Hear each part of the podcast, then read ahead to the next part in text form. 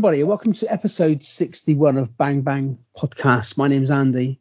I'm quite drunk. Um, this week we are uh, well, we're, we're we're in November now, so we're approaching Christmas time, and as a nice little treat, we'll have, we'll have something a nice little surprise coming up over the Christmas period, which I'm not going to tell you about today. You'll have to keep tuning in the next couple of weeks to find out what that surprise is, but um, but yeah, a nice little special treat for all you people who've been following us uh, over the Christmas period. So look forward to that.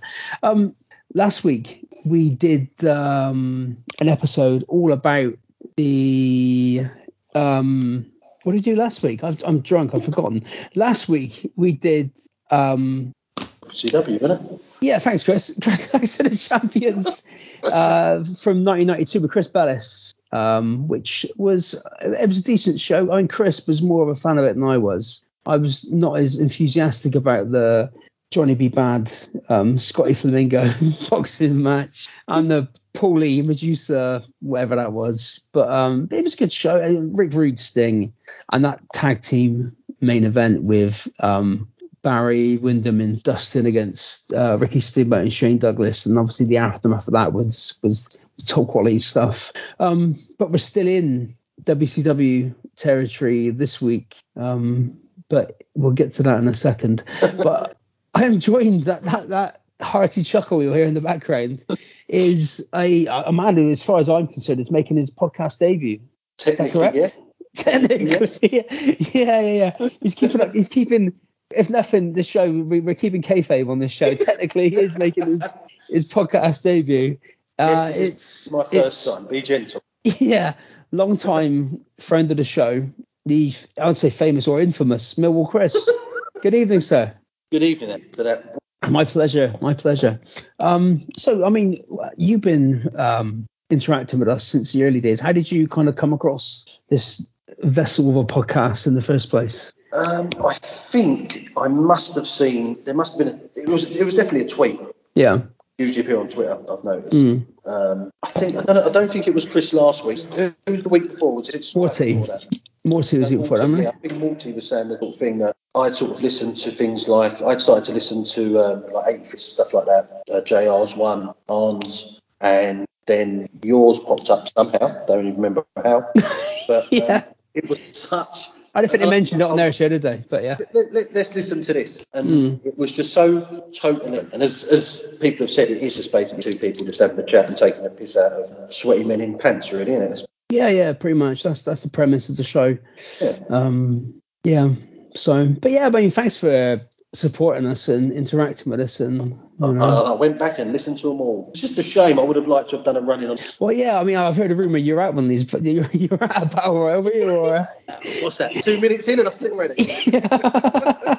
Scottish Dan would be impressed. Yeah, Yeah, yeah, I yeah. think you might like that one. yeah, yeah. Yeah, maybe. You can check the net. Well, I'd never been at a live event, so I mean, you've got that. I mean, so I mean, you've been oh. to lots of you. You've been to how many live wrestling shows have you been to? So I've well, done. yeah.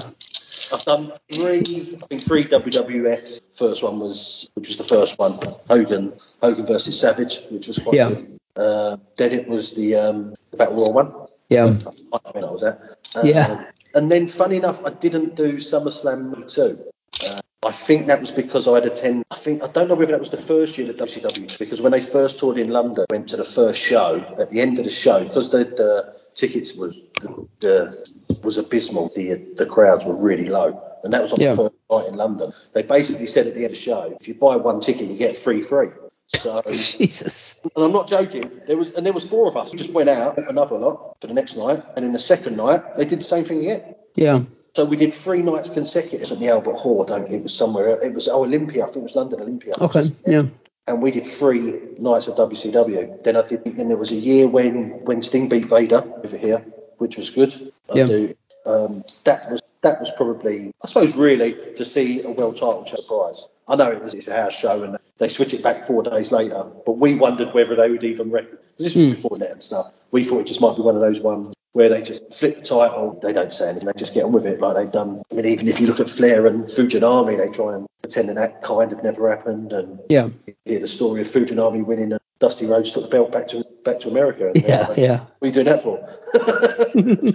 Just don't make sense. But um, yes, I think it's three seven. Okay. Yeah, but um, so yeah, and, and and obviously the most recent one I went well not the most recent one in London, the one before that. Um, so I saw some more up to date stuff, and as I said, it's it's it's, it's got something for to me. My my I, I took my youngest daughter with my eldest with me out. He decided to go and see um some group in Sheffield instead with some friend of hers. Some group. You're not gonna. You're not remember who it was. Oh, it was the Vamp. Vamp Okay. Yeah. No, I'm too old know the vamps. No, you wouldn't know them, but um, but um, Make the demographic You of the show. No one, no one in the homes. This, no one the homes shouting out. Yeah, not- we know the and you're pl- Please, somebody out there, maybe say that. So Okay. she had VIP a friend to fall on the same night that I'd bought tickets for us to go and see the wrestling. Yeah. So um, my youngest daughter went, oh, I'll go with you. So I just thought, all right then. And um, yeah, she enjoyed it. I think she realised it, and the lights and the music, and Yeah. know, it helps if you've got street profits coming out first, and they just like to make a bit of noise. And um, but I just think that. Yeah, it's good, and they, they have a bit more interactive house shows, Yeah. like, but you do get a very eclectic. I mean, it's it's, it's a wide ranging style Yeah. of like of seven, 50 year old men carrying tightly. You know what I mean? now, before anybody complains, yeah. say, I've got yeah, great, but Yeah. I don't get that, I don't get that whole sort of wear it to an event. Not really. No. If you're 12, No. yeah, I get it. Yeah. Or if you if you've gone then Yeah. But just to wear it and hold it up at ringside when somebody's standing on the other side and yeah, hold it. Yeah. that It's a bit bit suspect, isn't it? it's a little bit. Yeah. And then you, I mean- I mean- and then you realise you're standing. Does everybody else think? Yeah, I know. Yeah, yeah. I mean, unless he actually won that belt from somebody, then I mean that's it's a bit different. Don't we? yeah. I mean, it'd be funny, I suppose, if somebody 24 7 won a crowd and then somebody just lugged them for it. yeah. yeah. So who who impressed you on that show? Did anyone in particular or? Um, I suppose when you see somebody like uh, uh, like the, the Mysterios you can still still go at a pace. Yeah. It was Dominic there as well. Yeah, yeah, they Was he? both there. Yeah. Yeah. Um, Finn Balor made an appearance, uh, Seth as well, because that sort of started. There was a, I think it was the, oh, that's what the Mysterios versus um, the Dirty Dog. Okay. And then just during the match, Seth Rollins decided to come down. He Yeah. always walks down, do you know what I mean? What's going on? And then Finn Balor comes out, and it's almost, I was waiting for Teddy Long to go, just come out and go, yeah, Yeah. now I can have a six man. And that's Yeah. what it turned into. Yeah. I, I suppose uh, uh, Nakamura is, I, I mean, I don't think I'd, apart from, well, I've actually met since, but I haven't seen him physically wrestle. But I think when you see people like, like Nakamura do some decent stuff, and Kevin, and Kevin Owens Oh, he was there, was he? I mean, they, they, they did throw together. I mean, I suppose all right. Uh, Jinder Mahal versus um, Drew McIntyre was it a London Street fight? London that- Street fight, and then it was an Edinburgh Street fight, and then it's something else. Street. Yeah. So, yeah, it was all right. You mean, pull out a couple of tables, your kendo stick. You've met you've met Seth Rollins, have you? Socially or? Yeah. Not socially, no. It wasn't at. Millwall, would it? yeah, yeah, yeah, I got to well, we had. Um, yeah. No, we took my daughter again, my eldest one. He was a, when she first started to watch, obviously gravitated towards people like Roman and, um, Becky Lynch. So it was around that time when uh, Lynch won the Royal Rumble. Okay. Yeah. Yeah. Being in it, yeah, wouldn't she wasn't in it, and then Yeah. Got injured and she come down. So around that time and rolling, and um, so they was doing a, a thing. I think it was gorilla, pos- uh, gorilla position, Oh yeah. Yeah. like a, a show down at the O2. You go. Yeah. And um, we went and saw that, and we met them afterwards. Quick photo, couple of autographs. They're all right. He's quite nice. They seem Yeah. pleasant enough. But then again, I suppose if you've been flown all over the place, they didn't have a clue what day of the week. So Probably you- not. No. When, when you fly back to America, they went oh, uh, tomorrow on Friday. Yeah. so I don't know how well that went. yeah. but yeah, it was quite funny. But you, you see them, and, I remember sort of, some people really obviously not take it seriously. Um, we're standing and we're waiting to go to the sort of the queue, and so they, they've had their, their sort of chat where they're talking, they're telling stories about like the worst bits of advice. Like Becky Lynch tells a story about how she was they basically came with an idea to her with um, that we're going to shave your hair, shave, Yeah. shave your hair off. She said, well, why is that then? And they went, oh, we don't know, we're just going to do it. So there was no sort try it. Yeah. And she told that sort of standing waiting sort of meeting, sort of saying things. Well, I mean, Seth wasn't really in character, was he? Shouldn't he be like? I'm just thinking, Jesus, mate, you're a 45 year old man. Why? I think you're over. Yeah. You're overthinking. Yeah. Really are. And at that point, they was both faces anyway. Big deal. It's really want want to pay money like a total arsehole. Yeah. Do you want to meet Ric Flair and he starts touching someone up? Let's No. Not really. No. No. you don't, do you? No. And I know there's that whole character. I don't. watch that much AEW. I've got nothing against it, but Yeah. just don't have the time. Don't have the time to watch a lot of WWE. No, no, no, no, no, no. Yeah, it is what it is. Yeah, but but, but both of them were that's enough, and having to wait for two hours solid No. after you've done a show, and you have to keep smiling and. just Yeah, yeah, yeah. I mean, it must be difficult over to do that stuff. Yeah. Yeah. So, Yeah. But yeah, no. I, I, I mean, I've, I've never seen a British. I don't know whether that's just because I can't. I suppose when I want to, when I watch a match, it doesn't matter what it is. Give me a match and I watch it. I kind of need to have a little bit of background. There needs to be a stake in it to some degree. I mean, I need, I, I need something to hook me in. So yeah, I suppose could I go and see an independent show? Probably. Never been. Oh, actually, No. I've just told a lie. I did go. Oh I did God. Yeah. And it was the it was many moons ago, and it was at the Fairfield Hall, which is where they used to do a lot of the old Brit- Okay. you know, Croydon's technically of London, but it's not. And um, I remember that it was a bodge finish in a bag of money above it, and um, I don't even know, but the heel accidentally was doing that, grabbing it, and he accidentally grabbed it. Yeah. So he had to drop it on the floor. And Yeah. I think that they was both on the ladder. They, the face jumps on the bag, and then they sort of ring the bell when declaring the winner. Do you know what I mean? Yeah. I just think might have bodged that one up a bit. Yeah. Yeah. But um, yeah, no, I suppose the independent scene's quite big now. I, I'm not sure how much um, how much of it we get in London. We did before the um, pandemic a few years ago. There was even Yeah. was doing stuff in my local area in Birmingham, all places. Chance to go, but but I, I can't believe you've never seen a live show, mate. I have. I, I saw. Um. I went to see. Was it a Um. You know, I went to see WWF. I think it was either 90 or 91 at the NEC. all right. um, my auntie and uncle took me, and they were both. My, my uncle was a black belt in judo, Oh, okay. and he was. But they he he believed it was real. Pretty sure he was he was fully on board, unless he was just keeping kayfabe for my benefit. But because he was like, I can remember, I knew enough at that stage that that when Flair came in, that obviously Flair was, uh, you know, going to be a, you know, I, I remember doing a sweepstake at school for the Royal Yeah. Rumble that year. I rigged it, so I had Ric Flair. You 'Cause I rigged it so you got yeah, Flair. yeah, yeah. Because I, I kind of knew, I thought hey, he's probably going to win it because he's Ric Flair. But my uncle was like, oh, he's a puff. Coming down to the ring with his, with his like his blonde hair and his robe Yeah. and stuff. Oh, he's, he's worth amount to nothing, Ric Flair. Like so, but but they took me to a show in um in Birmingham, and that was I think it was I can remember I bought a Legion of Doom bandana. Um, There's way too many similarities. A bit scary now, mate. yeah, yeah, and I yeah yeah yeah yeah yeah. And I think it was. I remember looking up the card recently. I managed to find it. I think oh, from when I, I think it was a show I was at, and it was. I think it was Bret Hart and the Mountie, and I think it might be Legion of Doom and the Nasty Boys, and Yeah. um. But I don't really remember the show. I can remember Legion of Doom from the show. I remember Yeah. Bret Hart at the show, but. But that was the only thing. I remember, my nan took me to the Colston Hall in Bristol, what formerly the Colston Hall, Yeah. to watch wrestling back in the old days. Um, but apart from that, again, there was actually when I never mentioned this before on the show, but when I I used to manage, uh, I think I mentioned it before. I briefly managed a band for a couple of years, Yeah, I remember you. Yeah, yeah. and um, I was involved with one of the promoters at the local venues uh, called the Fleece in Bristol, and one of the guys who was like involved in selling the tickets, he got involved and put on a wrestling show. And he said to me, "Oh, do you want to try and flog some tickets for this uh, wrestling show?" And I was like, "Nobody likes fucking wrestling anymore, mate." this was like uh, 2011, 2012. Um, so I almost, I almost got involved in the, in Almost the become a promoter. almost become a. I mean, I could be in charge of. Actually, I probably would have been struck off a couple of years ago, but but yeah, Could have been the um, Bill Watson. I could have been, yeah, yeah. But yeah, so what show are we covering tonight? I think. Well, I mean, again, it is in the title of the fucking show, so yeah. But Chris, you chose it. Yeah, and I apologise now. It's, um, it's WCW's World War Three six. Mm-hmm. Which Uh, took place this week in 1996, so the 25th anniversary. Right. Yeah, if you've done your maths right there. I think I have. Yeah. Um, but first of all, as is tradition on this show, we have to go through the top ten. Oh, it's abysmal. Oh, I hope you've chosen. Hope you've chosen the right week. I think I've chosen the right week. Well, we'll see. Because one, the week ended on the twenty fourth or something. Yeah, but this, this show was on the 24th. So the, so the, so one week ended on the twenty third, and it was. Well, I think so. What oh, have you got the top ten down there? Uh, no, but I, Okay. I, can, I can maybe. Well, what the top ten I've got, Yeah. we'll, we'll go with because you haven't got one, so we'll go with the one I've got.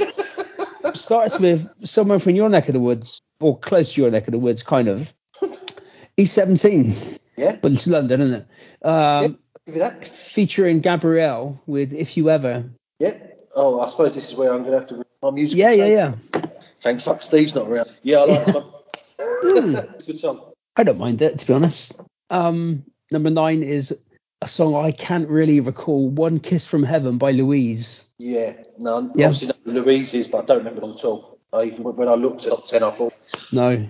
Number eight, not I'm something- sure. Obviously, nothing, nothing I rushed out and bought anyway. No, a duo you were a fan of at number eight. Um, what becomes of the broken hearted by Robson and Jerome.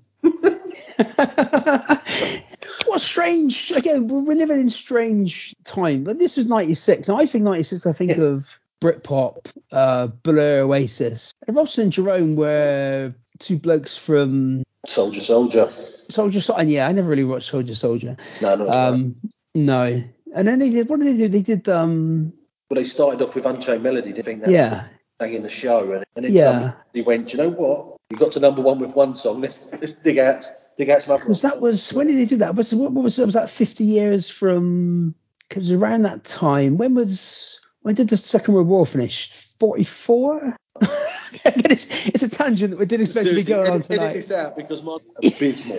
yeah, no, I'm, I'm, I'm guessing because I, can remember them doing stuff around because that would have been 50 years. That might have been why they did the Unchained Melody. Because I remember it being like uh, like an anniversary of something around this time. Again, I don't know when the fucking Second World War finished, but um, I mean, I'm not to.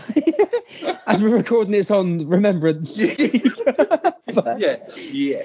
Yeah, I mean, obviously, but um, but yeah, there there's been some reason for Robson, Robson and Jerome to become uh, major recording stars. But yeah, no, I wasn't a fan of that. Number seven, now Hillbilly Rock, Hillbilly Roll, by the Woolpackers. Yeah, so so your favourite soap opera? Well, I'm not a massive fan of Emmerdale. I don't mind Emmerdale. I mean, again, I haven't. This, we'll clarify this. Me, be- me being a massive fan of soaps, I've not watched any soap since about 2006. I don't think so. who, But- start, who started the whole soap opera wrestling? Well, it was, I think it was Scottish Danny Oh, was and it? Rob, I think, because we got into the, there was whole Coronation Street, um, EastEnders, was the- Emmerdale. Was it Minder first? It's mine. I think it started with Minder.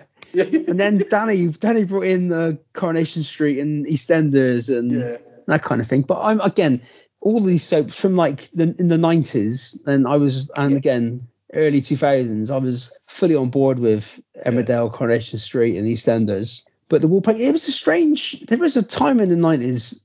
I don't remember line dancing when I was a kid, Okay. and I think it kind of came in at this time. It was quite big for. Have you been to any line dancing? Have you ever line danced before, Chris? Not that I would admit to on a podcast, but no, I haven't. Hmm. No, no, I haven't. I suppose, it, but there was a period of time for a couple of years where suddenly people were going line dancing things like that. Yeah, it suddenly became. I don't know how that whether we should blame the Woolpackers. I'm not sure. Well, can you remember? uh, Can you remember who was in the Woolpackers from Emmerdale? Well, we're going back to '96, so oh god. This is a test. So obviously it was Zak Dingle, uh, and it was Terry from uh, Emmerdale and um, Vic, who was again. I think Scottish Daniel would enjoy this chat. Nobody else in the world. I mean, Please tell me you looked that up. no, I knew it was. I knew it was. I knew a Dingle was involved, uh, and it was Terry and, and Vic. Um, Now, Vic's no, no, Vic. Yeah, that was Viv. You're thinking. You're thinking of Viv Windsor, who was. I think she was in a relationship with Terry at some point, and then she was with Bob. With Bob. Now, was it was it was it Viv Windsor? This is going. Oh no, no, you're right. No, I think she was with Vic. Yeah. No, no, no, no, no. I think they were together. There was a where I'm sure it was Viv going back years ago. Yeah. where um, they they gave her a fake winning lottery thing. They made her think they had recorded the show. Okay. lottery show, and they they so so they recorded it. They got the numbers. Yeah. They bought a ticket with the winning numbers. They gave her the ticket. Yeah. And when they sat down and she watched, she had the winning numbers and she won the lottery. The first thing she did was go down the Woolpack, Yeah. slag everybody. I don't remember the story. though. won the lottery. And Yeah. Then, um, yeah, they had to tell her it was Bob. Maybe that was her husband. So Yeah. I think he might have been working in the pub. And Right. he had to say, "Oh no, joking with We're yeah." just finding you out. Now I've I've, I've dreamt that, before, which would be slightly worrying, but he will. Well, I mean, well, Scottish Daniel or confirm, I'd imagine. um, but yeah, I mean, um, number six, uh, one plus one, Robert Miles featuring Maria Nayler. Robert Miles is just noise, isn't it? It's the Euro kind of yeah, it's just electro dance. It's almost like white noise. Well, what is children? That was his big song, Robert Miles. So Robert Miles was into. Dun, dun, no, he wasn't into children. No. I mean, I don't know. He might be. I'm not sure, but I can't neither confirm or deny. I'm not looking that up on, on Wikipedia. So, uh, "Unbreak My Heart" by Toni Braxton. That's a Yeah, solid. Yeah, yeah. Uh, What's love got to do with it? Warren G featuring Adina Howard. That's got to be a. For some reason, I thought you were going to say Tina Turner. But that's, Yeah, well, that was the original, wasn't it? Yeah, this is probably from a film or something like that, or yeah. Just trying to think. Don't know it. no, I don't think it will lodge in the brain. Um, Free as Child by Mark Owen. No. I know, obviously, no Mark Owen of that fame, but Yeah. Number two, No Woman, No Cry by the Fugees, which is obviously um, covered. But I, I don't think it's too bad a cover. It's all right. They, Yeah. They, they just slightly. I think they just tweak a couple of the verses from where they used to hang, and they change it to. They, they throw in Brooklyn and things like Yeah. that. So yeah, it's not not the worst cover I've ever heard. no. And the number one is Breathe by the Prodigy. You can't go wrong with it. Not really, no. And they were again, 96. That would have been well, that was Fat of the Land now, wasn't it? Which was they were enormous in 96. I'm going to go for a wee at this point. So I mean, we can pause it now while Chris can tell you about the, the Prodigy and explain to the younger listeners what the Prodigy were all about. No, I've, I've got another idea. okay, right. Well, I go for a wee either way. So So Andy's off for custom Wii, so I've probably got about 30 seconds to actually tell you. If you don't know, I was at a Battle Royal in many moons ago. If you want to watch it on the network, all you've got to do is look out for a dude in a pink t-shirt and ginger hair. If that confuses you, don't worry. That's not me. Look to the left. So it's about two and a half hours, I think about two hours. It's an abysmal card. But um, you get to see me as a, a very young looking 18 year old. I'm quite sure interested in 18 year olds. That sounds really wrong. But uh, yeah, it was um, it was a it was a good night. We, we, we saw the wrestlers arrive and leave, which was quite funny because they all came on a coach together, except one of them, which was Shawn Michaels, who turned up late, turned up in a black cab. So but make sure you watch it. And Andy's back. okay, I'll have to listen back to that before I edit it. But Yeah, you might want to. yeah. I'll have to fucking edit things. myself on the.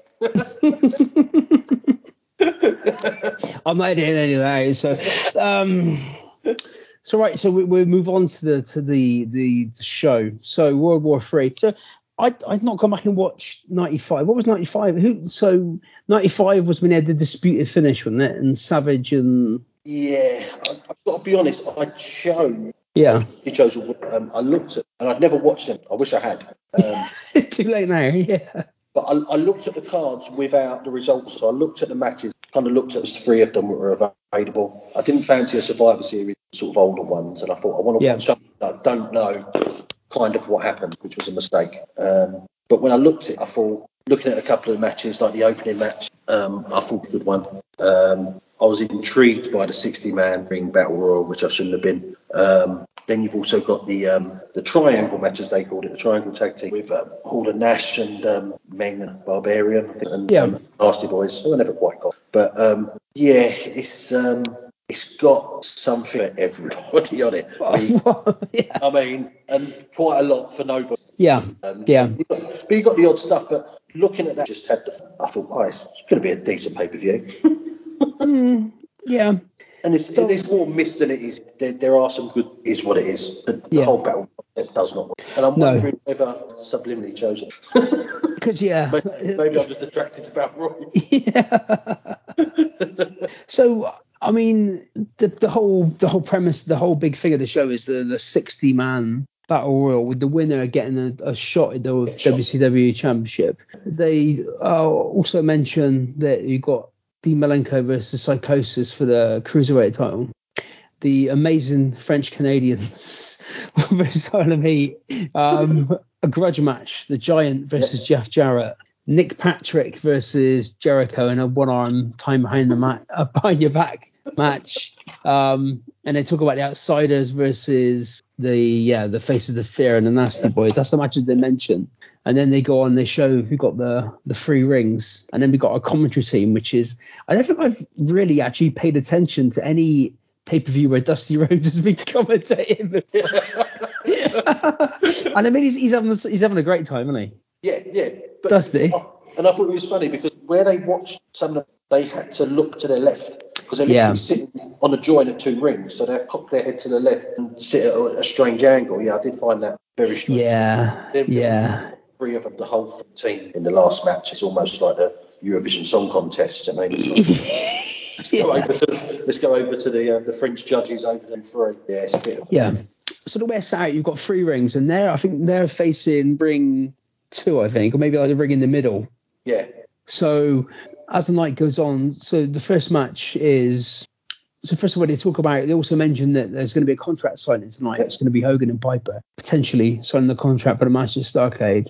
The first match is Rey Mysterio, which is I, I didn't quite get the Rey Mysterio and Dean Malenko both had quite scary music for like uh, little Yeah. kind of cruiserweights. Yeah, it was it was very odd, and I, I and, and then you've got um, what really threw me was when they kept. If you listen to um, um, Tony Schiavone, he calls him, I think he calls him Ultimo Dragon, Yeah, but the writing says Ultimate Dragon. Ultimate It's- Dragon. Vice versa. So I keep hearing Yeah. him saying Ultimate Dragon, but it's Ultimo. Uh, yeah, it's the You ultimate don't dragon. even know each other's names now. Yeah, And this yeah. is the first match, so you know at least it's going down. Yeah, well, he- yeah. So it's, it's Rey versus uh, Ultimo Dragon or Yeah. Ultimate Dragon or the Ultimate Dragon or.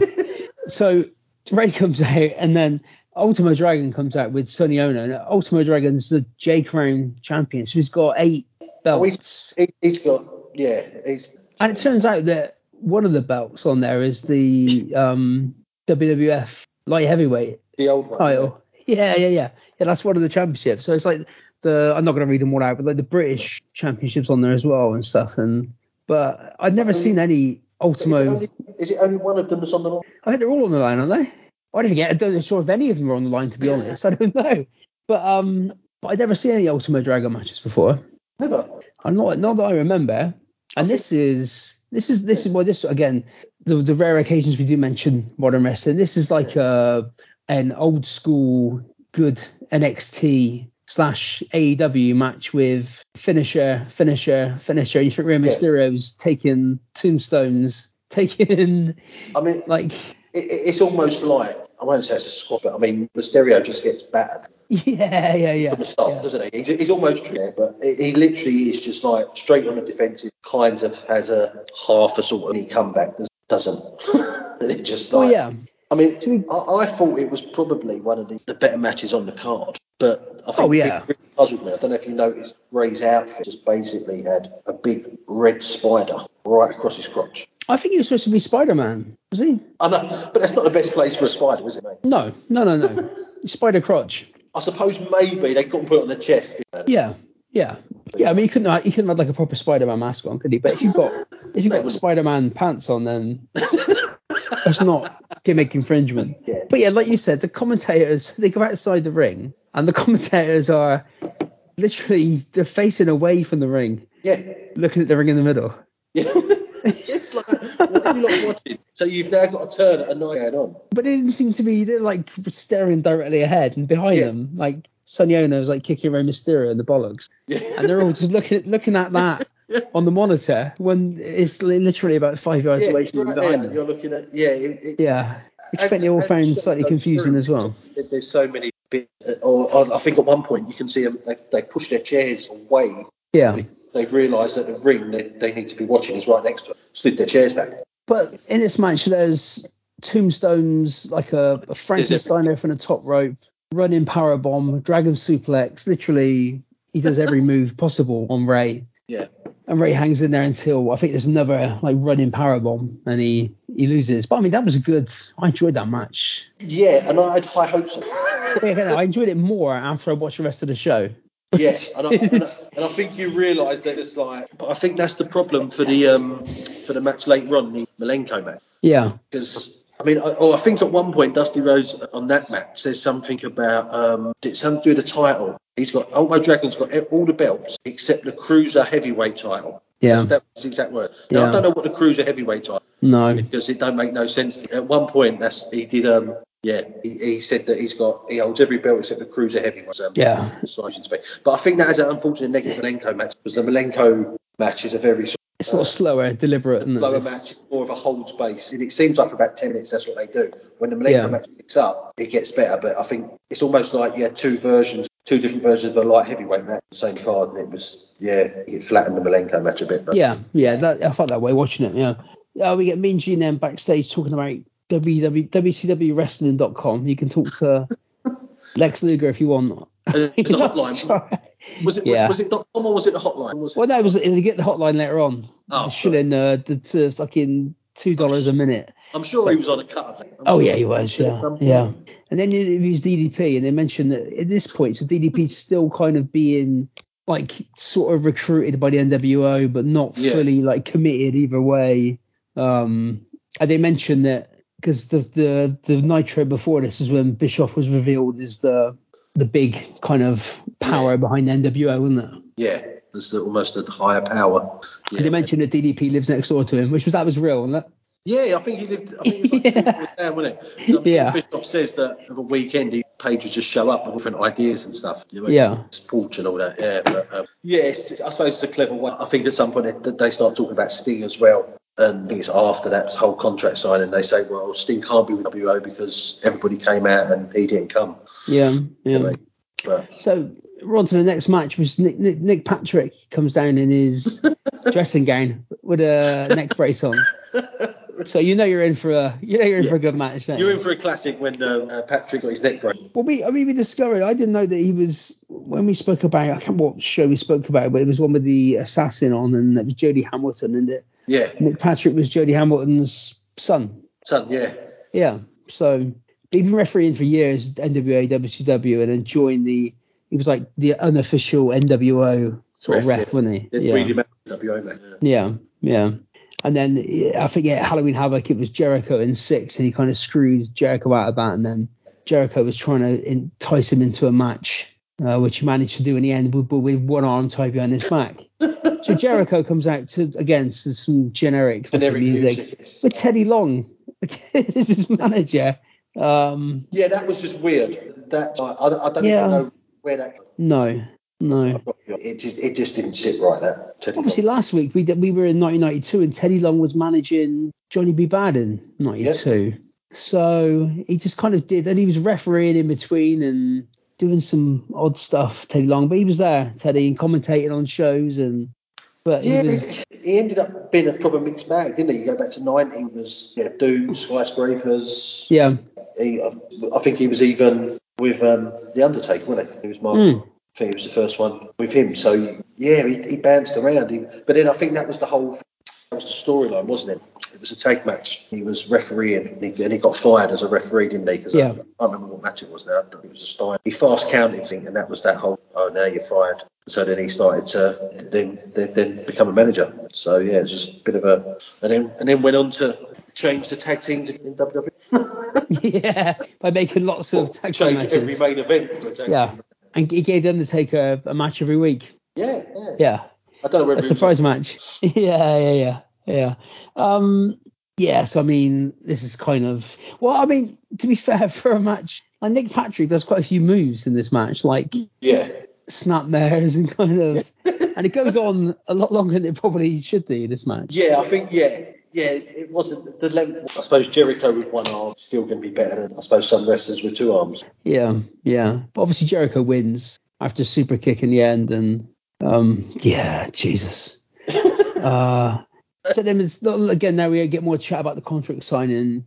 Yep. Bobby says if Piper looks serious, he means business. Um, and then I don't know what Dusty says, some fucking nonsense. But uh, Can't then we get uh, backstage on the internet. Buff Bagwell's on the chat in the uh, WCW, which Oh, I yeah. mean, Oh, yeah, who wasn't he sitting with somebody else? I can't think of the other one. I can't figure who it was. I, I don't even recognise him. That was the problem. I think it might have been. It might have been, but because Mark Madden was there, and he? he was on commentary at the time. He was like involved doing like it might have been him. Might have been a non-fat Mark Madden, but um, then we get Mean Gene out interviewing Ric Flair, who just comes out to say a few words and get the crowd going.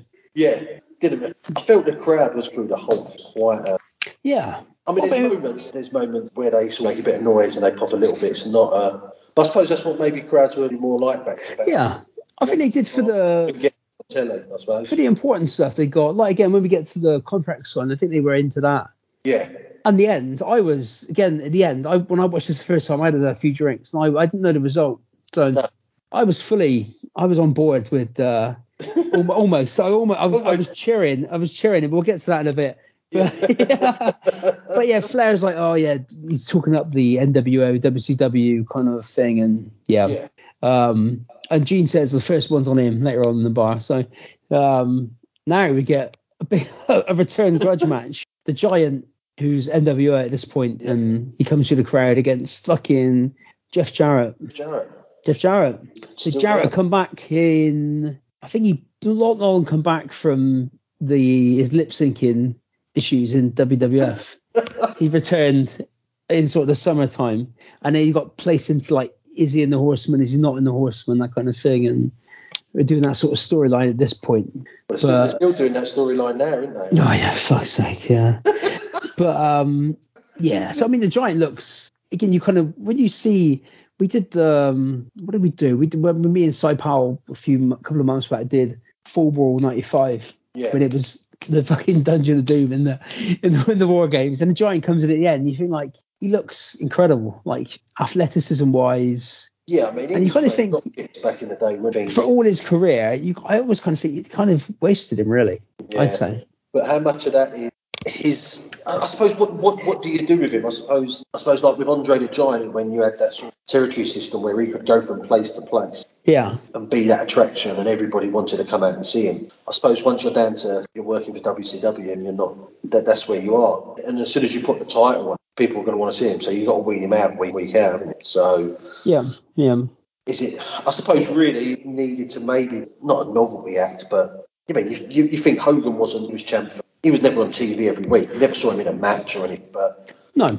I think that whole sort of competitive rating, they just slip TV week out what they had. So you weed out the giant and weed him out every time. So Yeah. then, then it becomes the, the, sort of same thing all the time. But it's it's, it, it's a weird one because he did have a career where you look at him as he got older. Look at him from when he first started. I mean, he was very athletic. I mean, I, I'm sure at one point he was coming off the ropes Yeah. because that's not. But I mean, when he started, he virtually had no experience as well, didn't they? So he was learning as he went along. Yeah. And I think that I think as soon as you let like you, you think of Andre who really got beat for X amount of allegedly. Once you start beating people, so once single loss, where do you go with a character? Yeah. Once it gets beat, it's like oh, it's done, it? I think it's, it's it's that case of like we said on the show before about like it was a different you know we a lot of the time we talk we go back and we look back at the late 80s and the early Yeah. 90s and it, it was a different time so again like it's like you say with Hogan you wouldn't see Hogan would wrestle probably on TV six seven times a year That's it. Yeah. if that you wouldn't see whereas now like I look at that was one of the one of the main things with WWE now is you kind of think well even when they do the drafts it's not like uh, you've seen everything haven't you Yeah. You I know, look at it now and you think, unless like again back in the old days they they'd have people they would bring people up from NXT and you kind of have that different sort of matches. Yeah. But now you kind of think, well, you look at everybody, you, you think, well, there's not really a match combination now that you've not already seen no. three or four times. Yeah. You know, that's one thing. I mean, with AEW, there's still again, you might have seen these guys wrestle in other places, but for Yeah. me, I've not seen a lot of these people wrestle before. Like, are you not sick of it? Like again, you, if you said like, oh, next week is going to be fucking Dolph Ziggler against Sheamus, I've seen that match about 250 times, Yeah. don't you? Or like. Uh, you know, like Rollins against Drew McIntyre, and you think, well, yeah, but then like that's the thing is is trying to again and it is it was easier back in those days because again you you would have your main TV would be squash matches basically Yeah. Building up storylines into the, one of the four pay per views and you have your Saturday night's main events where you could Yeah. have good matches whereas now you've got what five hours of TV main roster TV every week and you've got a pay per view every month and it's like well and again eventually you get to the point where you've just seen it all you can turn people heel you can turn people face Yeah. but it's still the same match. And I, I think I think there was a period of like 10, 15 years ago when they were, no, maybe about 10 years ago. I remember they were doing stuff where they they go like on that sort of house show loop, and you know, you hear like the, the it'd be like again, I you would put Dolph in this thing, but like Dolph against somebody, and you think, well, they're they're kind of perfecting that match on the house show loop. So when eventually it becomes yeah. the big feud, then they they're going to be they've yeah. already had this match hundred times and it's kind of perfected. But whereas now it just seems like you kind of again the top people now are the top people who've been apart from Drew McIntyre, I suppose. Yeah. Think you could say Biggie, but Roman Reigns has been a top guy for for years. Rollins yeah. has been a top guy for years, and it all kind of it all kind of blends into one after a while. And, and, and then there's attempts to bring those bring somebody up from see they just seem to go they either just seem to plateau and nothing happens, or you go if you bring someone in and they go after Rollins. Yeah. You're probably thinking they're going to get beat. Once they're beat, then then what do you do with them? They then just well, yeah, that's the thing, yeah. But that was always the thing I was found before. If you bring someone in and you put them against a top guy straight away, if they win, then well, yeah, fair enough. But then what? Yeah, and then if it. they lose, then you brought them in, they've lost straight away. Yeah. So it's kind of like yeah, but I mean we could go fucking hours about that stuff. but, but I mean. I've got a special feature in a minute which I've lined up, which is just what we want, it, whatever time of night it is. But but there was um yeah, so Jeff Jarrett. I mean, I, I felt this match he should have won probably easier, Giant, because Jeff Jarrett is but the, the, that isn't the main thing of the match. The main thing of the match is up in the rafters, a Sting. Yeah. What's he doing up there?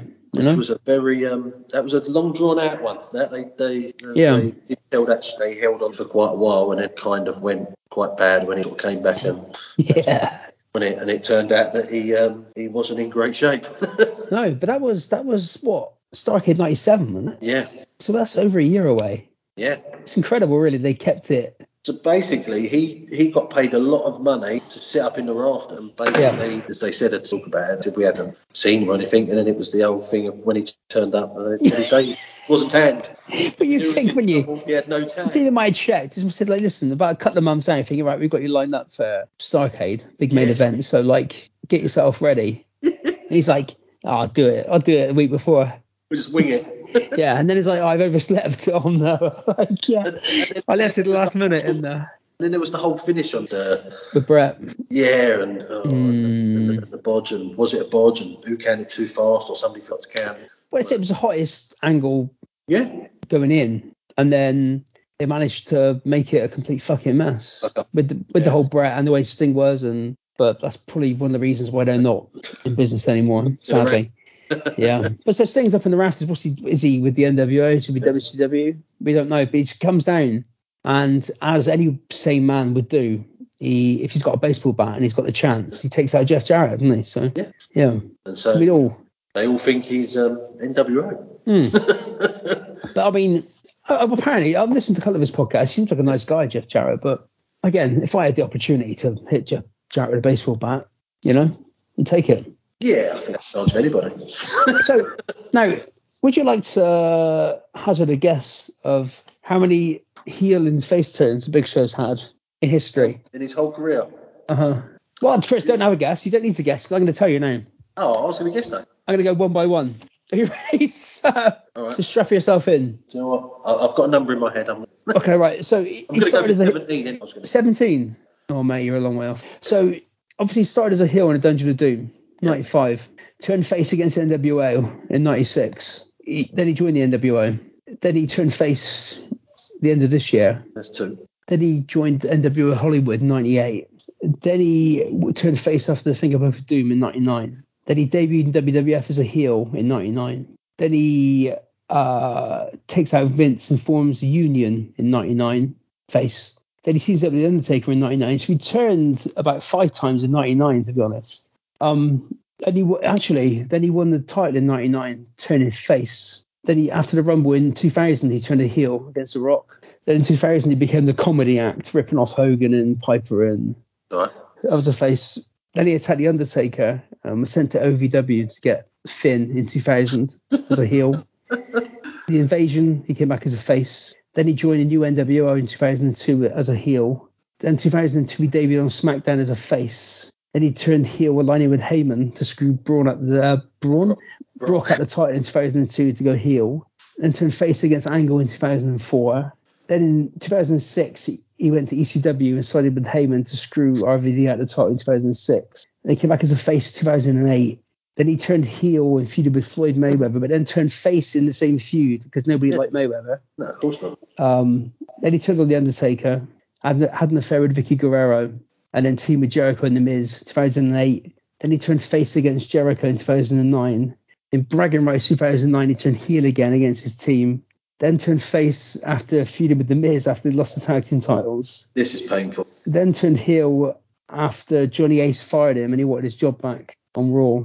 Then in 2012, he turned face to, to feud against the Shield with Orton and Sheamus. Then after they lost that match, he turned heel and went to the Authority in 2013.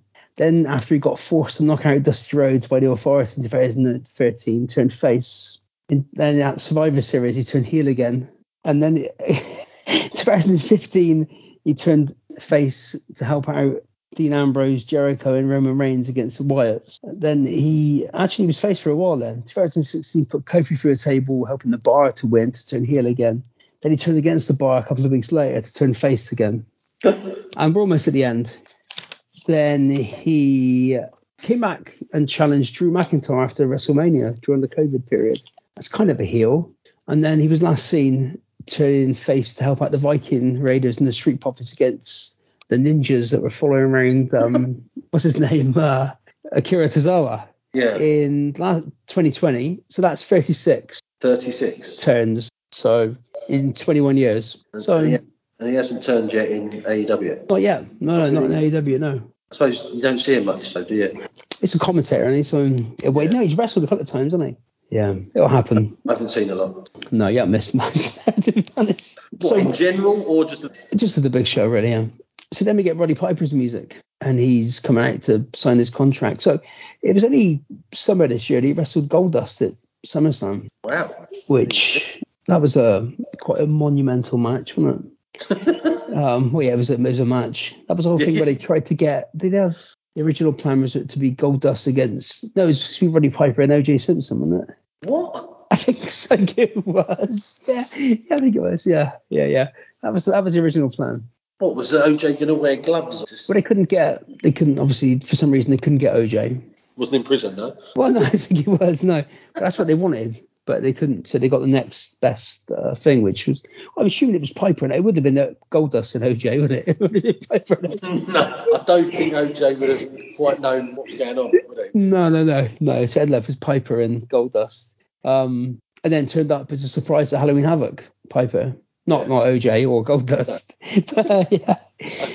and challenge Hogan, and then obviously the the Nitro before this when Bischoff was revealed as the the Yeah. big power behind the NWO. When he starts going on about what's my driveway look like. Yeah, yeah.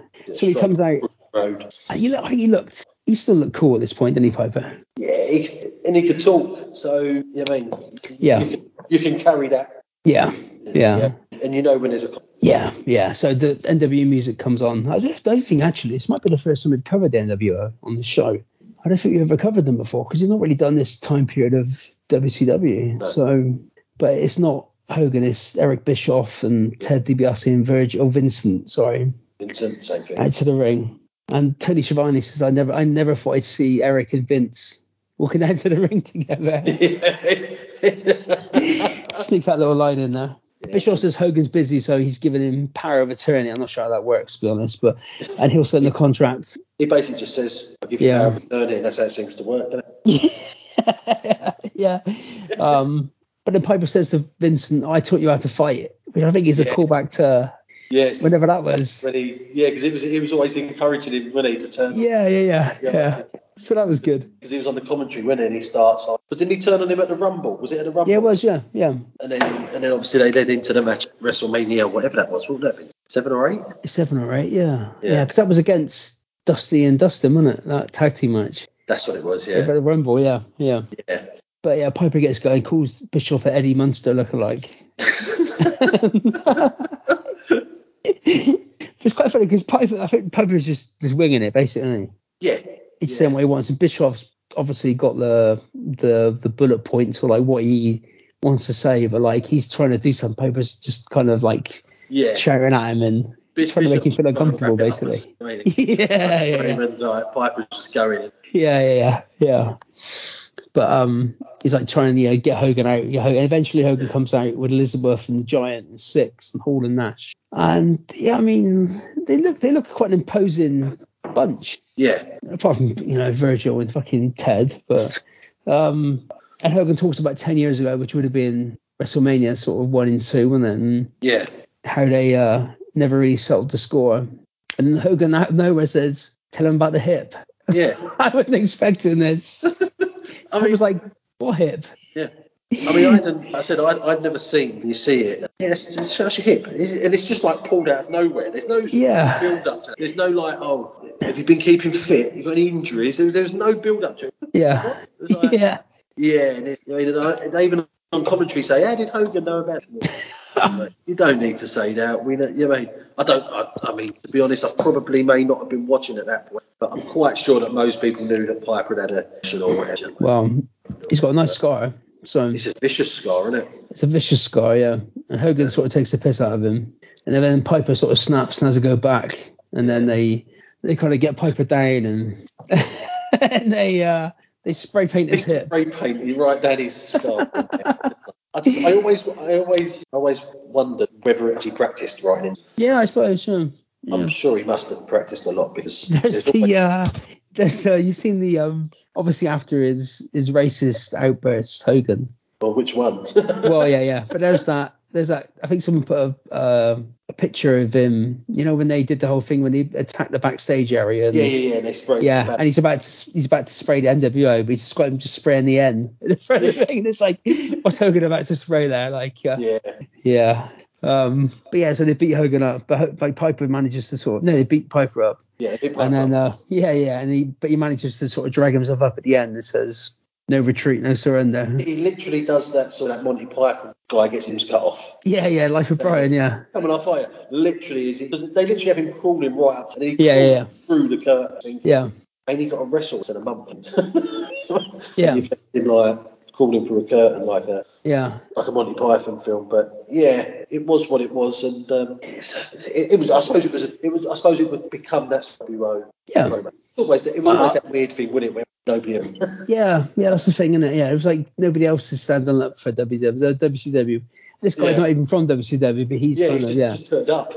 Yeah, yeah. So, so now for some like relief, we get the amazing French Canadians come out with Colonel Robert Parker, who's dressed like somebody from fucking carrying out the Khyber. It's carrying on the vibe, that's exactly what, that's exactly what I wrote in notes.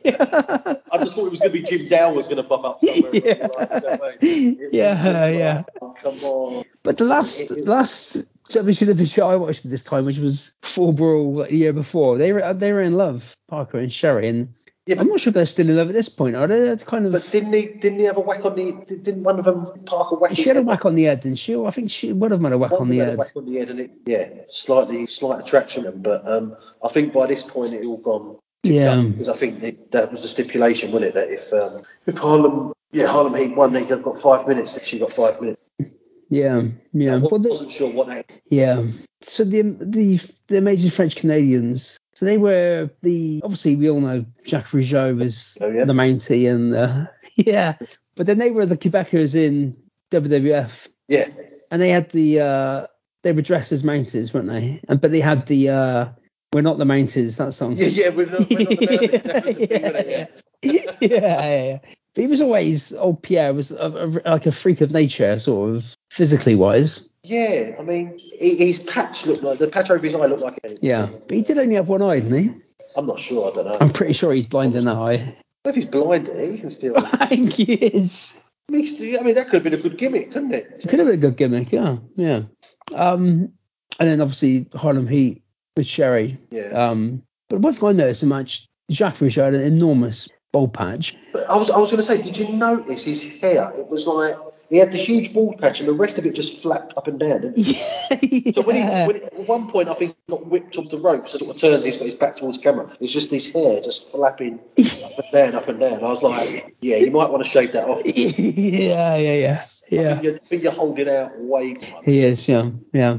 But this, I mean, this is a, it's, a, it's, it's not a bad match. I mean, two good teams, a No. lot of shenanigans, Parker Yeah. getting involved and Sherri getting involved. But the finish, so they get, uh, what they get, they get steps and they get a table, and then he put steps on top of the table. Yeah, yeah. Yeah. And, then they, and then they go for that where he, he holds him, doesn't he? He goes to flip over to land. Yeah, yeah, but there's not that much. He's probably on like the, the second or third rung of the steps, Yeah. and then the other guy's on the table, but then on top of the steps on the table. So there's not that much of a.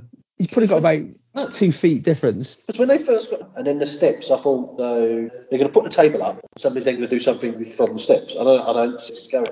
And it was Yeah. just like, now they're building a fort in the corner, basically. Yeah, And, that's what it was. yeah, and like you said, yeah. there was no extra. It was Not maybe, really, maybe no. two inches above the top row. yeah. It does the flip off, and, and he rolls out of the way, and it's, it's done. They fucking miss anyway, yeah.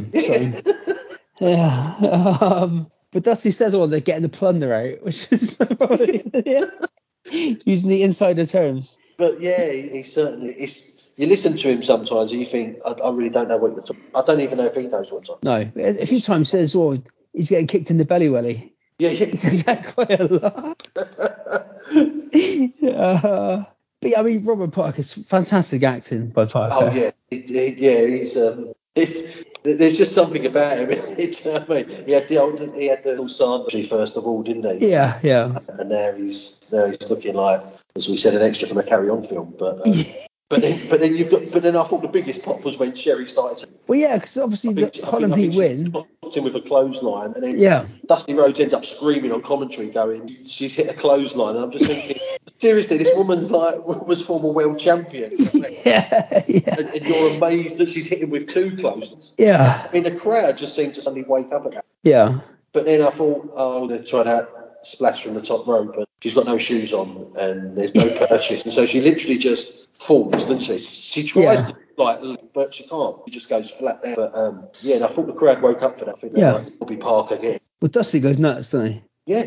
it's like the funniest thing It's he's ever like, seen. it's like he's never seen a woman wrestle for him in his entire life, Yeah, yeah, or show any physicality. yeah, yeah, yeah, yeah.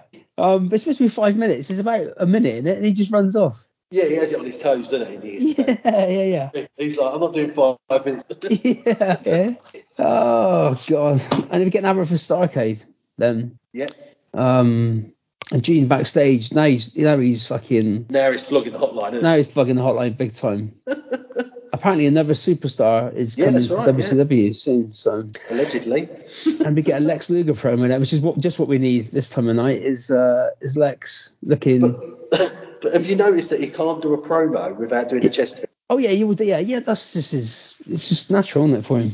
It's, it's almost like I, I thought we had a nervous tick at one. Do you know I mean? He, he can't help doing it. I don't. I reckon half the time he doesn't even realise he's doing it. Hmm. But he's got like a tensman attached, just like going.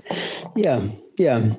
But he's he's confused because he doesn't know what Sting's doing. Oh. Um, he was very then- confused, wasn't he? he was very confused. But Gene says he's the didn't ask him favourite. Down at the gym the next day, when oh well, Yeah. this thing wasn't there though, was? No. No, he was Sting was hanging around the golf clubs. In um, so yeah, then we get the cruiserweight match again. Like you said earlier, this kind of suffers in comparison to the the first match. Yeah, it, it does because it's a it's the sort of slower pace. And I think I, Yeah. I suppose I suppose British wrestling we watched in the eighties where there was a lot of that sort of tying people up, sort of countering move. We're kind of I'm kind of used to seeing. But Yeah. went, just went on that little bit. It started off quite slow. It went on. It went on too long. That sort of slow build up to it. Once they they picked it up, it was a lot better. But it felt like that match went on for 15 odd minutes. But Yeah.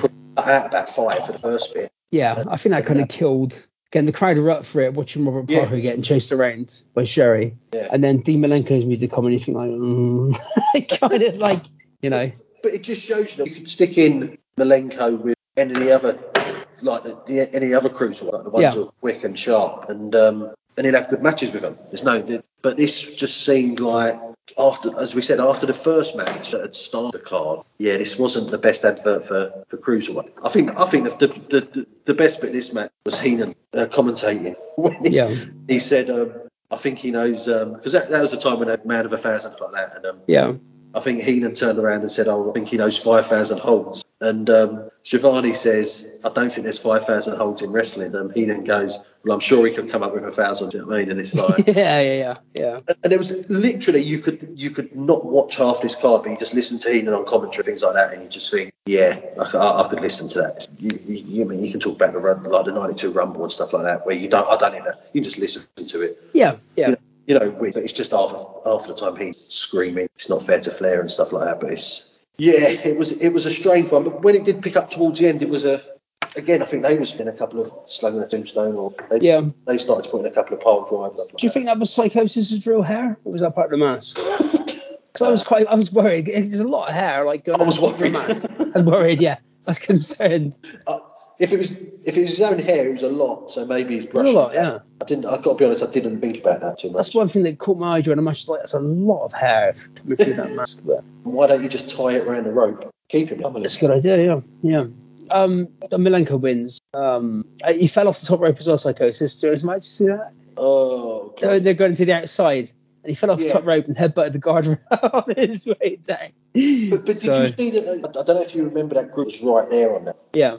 Because I'm sure that was the bit as well when he said uh, because hadn't he hit his head somewhere else Yeah, yeah, I think so, yeah. Yeah. It- earlier on? He had slipped off. He, he, he tried to jump on the rope remember, and flip out. Yeah. He slipped and just Malenko cleverly, instead of like pretending to get hit, just took a step back and let him Yeah. literally face planted. And so then when he banged his head, they, they they made the commentary about, oh, I think he um oh he looks like he's hit his head on the guardrail now. Or no, they, they called it the side of the ring. He said that's that's twice now he's hit his head. And so I think it was Heenan said, oh yeah, there's um there's another eight sides that he's got to go through. Yeah, yeah.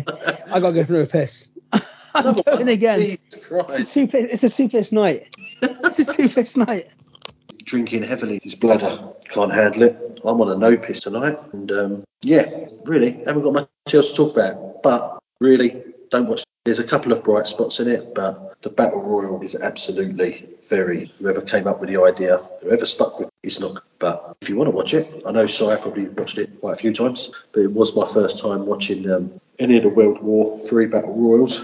And yeah, I think when you start getting up to 60, it's not good to be honest. I don't even fell asleep twice watching the battle, and it was so. Um, yeah, but it is what it is. We'll now just wait for Andy to eventually drift back. I'm getting a bit worried now. I hope he hasn't uh, gone on from a number one to a number two, because I might have to start singing. And uh, Andy, Did you stop talking that time? nice of you to rejoin us. Oh, I had a poo then as well. So I did say that. I'm a bit worried that time went on. yeah, yeah. Well, I mean, that's life. I mean, that's quite quick, I suppose. Yeah. Yeah, yeah, yeah, yeah. I think we're powering through this. We're only hour, we're almost at the end. We're an hour and Yeah. 19 minutes, so we're doing we're doing all right. We'll get you. you you'll be home by six, mate. You'll be fine. But You're already home already, but Yeah. you'll be in bed by six. Yeah. Um. Okay, so so we'll, we'll just assume now that we're we're starting from about this point. So so yeah, so Malenko wins with a roll up, and yeah, I mean it was a bit of a, a crowd killer, but again, mm. I worry about Psicosis's hair in that mask, but we'll see. And at this point, I look at the, the screen and there's still an hour to go. Yeah. Consider this is an hour and 45 minute show. Still an hour left. Thinking that they're gonna do an hour of battle royal, Yeah. which had some strange rules. Yeah. So then we get then we get the NWO music again. It's the Outsiders who are the champions, Yep. and the Nasty Boys, and then they just start fighting basically Yep. before the Face of the Fear turn up. So this is just basically again I didn't never understand these rules. So it's three teams, only two people can be in a ring at the same time. But it was really weird, wasn't it? Because I've, I don't know if you noticed during the match they kept saying. So when the NWO were on the outside, Yeah. the Faces of Fear and the Nice Boys in the ring, they kept saying on commentary, "Oh well, they need to get the NWO in because otherwise they can't win the match."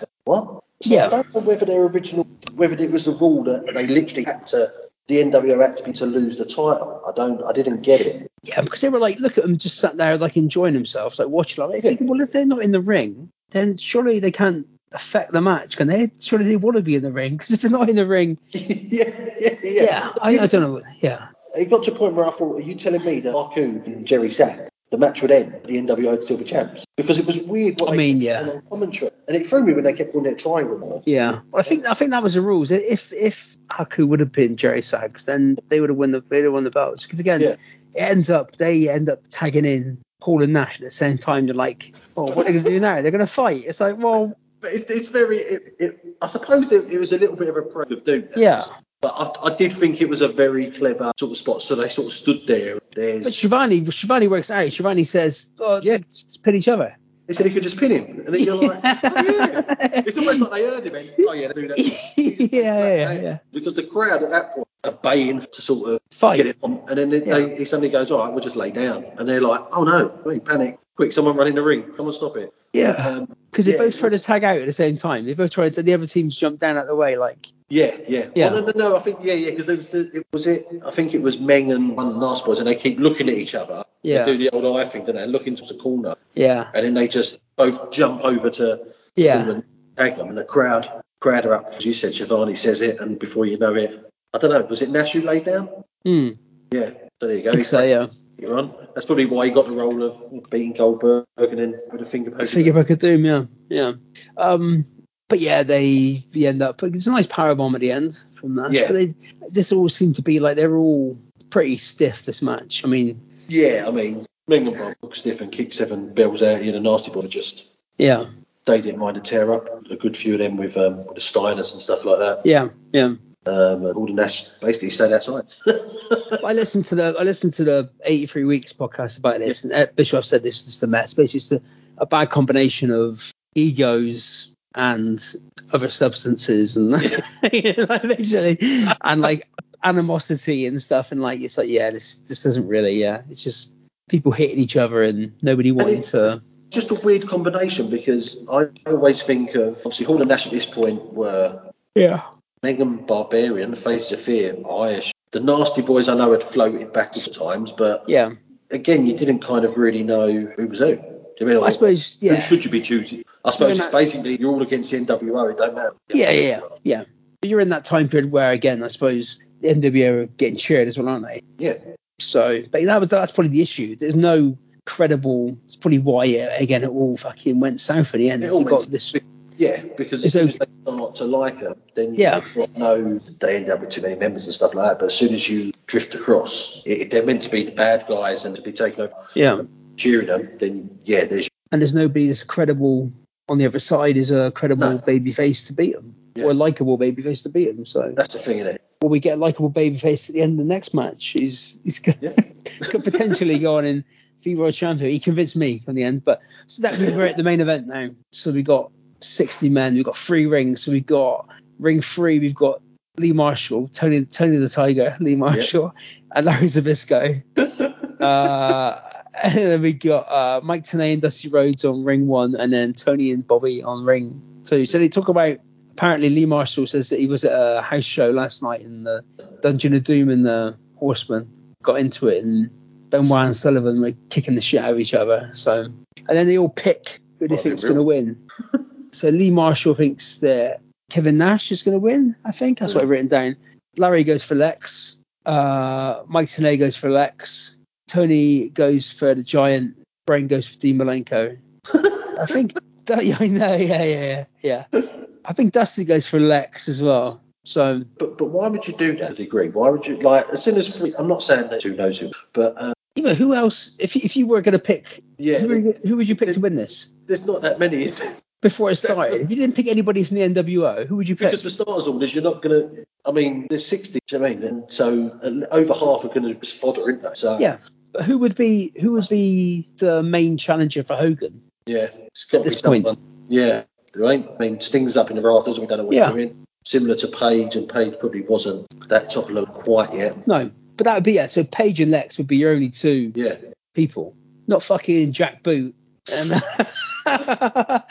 and bad uh, Black Bar. No, not Black Bar. Um, oh, um, it was the guy in the uh, the the basically in the, the white shirt and the oh, I can't think of his name now. We'll get to it in a minute, but he was the guy in the in the stud stable. The uh, oh, uh, not not Fuller. no, the, he was Dirty Dick Slater's character. Dirty Dick, Dirty, Dirty Dick Slater and oh, I can't think of his name now. Oh, it's gone. Bunkhouse Buck. That's what I'm thinking of.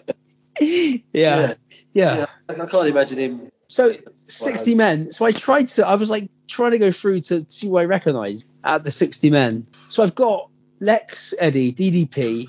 I didn't recognise High Voltage, but they said, look, there's High Voltage. So you say, uh, Michael Wall Street, um, Buff Bagwell, Sergeant, Sergeant Craig Pittman, Harlem Heat, um, Hugh Morrus, Konnan, William Regal, La Parka, Mongo, uh, Joe Gomez, Disco Inferno, Faces of Fear, Bunkhouse Buck, Arn Anderson, Public Enemy, Syxx, Kevin Hall, obviously the, all the NWO, Yeah. Rey, Ice Train, um, Benoit with makeup on because he had a fight with Sullivan, um, the Boss Man, uh, Prince Iaukea, Double J, Bobby Eaton, Jericho.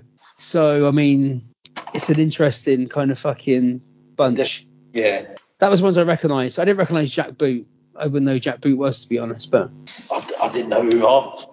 There's a lot. in Yeah. there. I mean, So you think bit- about it. Let's, let's be honest. On a normal Raw Rumble match, Yeah. like late early nineties, mid nineties, dead roll thirty people out could do it. But it Yeah. wasn't necessarily. You always say, innit? You know, there might only be a choice of about three or four people to win it. But you might roll out the bushwhackers and you know who they are. yeah, but in this, it was like just dress up as someone at the stage, put an outfit on, and in the ring. Pez Whatley was in there. Pez Whatley must have been. Well, I don't know. I mean, um, Because he certainly, yeah. I mean, and how long's he been around? I think Pez Whatley was getting squashed back in the, about 89, 90 when it was first being shown on, on ITV. yeah. So the, it starts off with the, the Dungeon of Doom and the Horseman. I, I it amazes me that I forgot that the, the obviously got the NWO and that's not a big thing Yeah. now, but the Dungeon of Doom was still there for for a while afterwards. And, And I always think when I was reading this, I was thinking Jimmy Hart must have been pissed off because he was with. It was weird that he was Hulk Hogan's manager, wasn't it? yeah, When Hogan was a face, yeah.